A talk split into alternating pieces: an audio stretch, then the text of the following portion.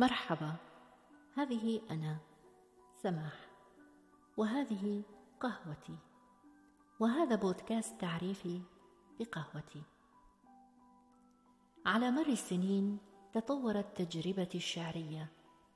أنا أصبحت أكثر نضجا أكثر وعيا أكثر خبرة. فصارت كتاباتي كذلك نثرا وشعرا.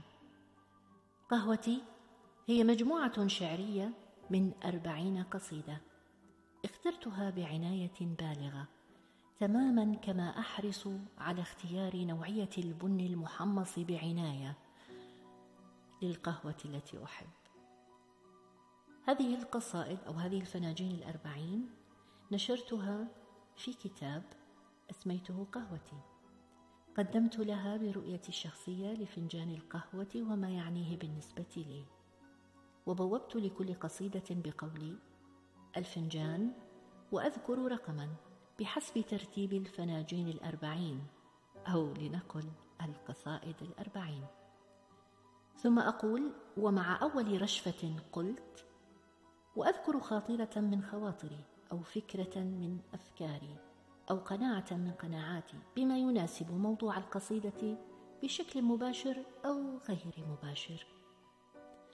طيب لماذا القهوة بالذات؟ ميزة فنجان القهوة أنه يجعلك تقرأ جرحك بتان وعمق.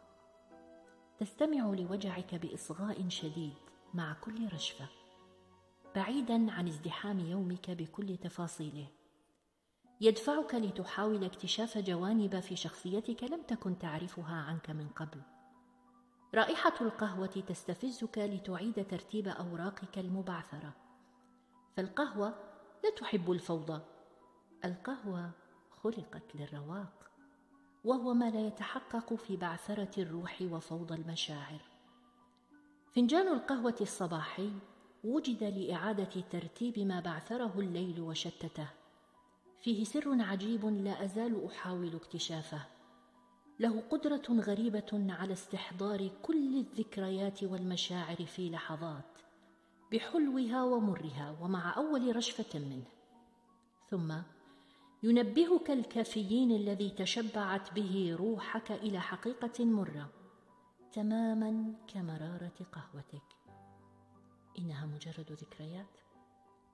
وتنتهي من فنجانك وقد عقدت العزم على محوها ونسيانها. لتعيد ترتيب أوراقك وجدوله ايامك وتفعل. نعم أحسنت. لكن أسوأ ما قد يفعله بك فنجان قهوتك أن يتآمر مع ذاكرتك عليك.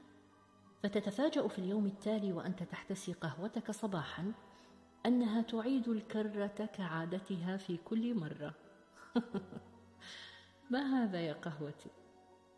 ما مللتك؟ ولن تملي عادتك.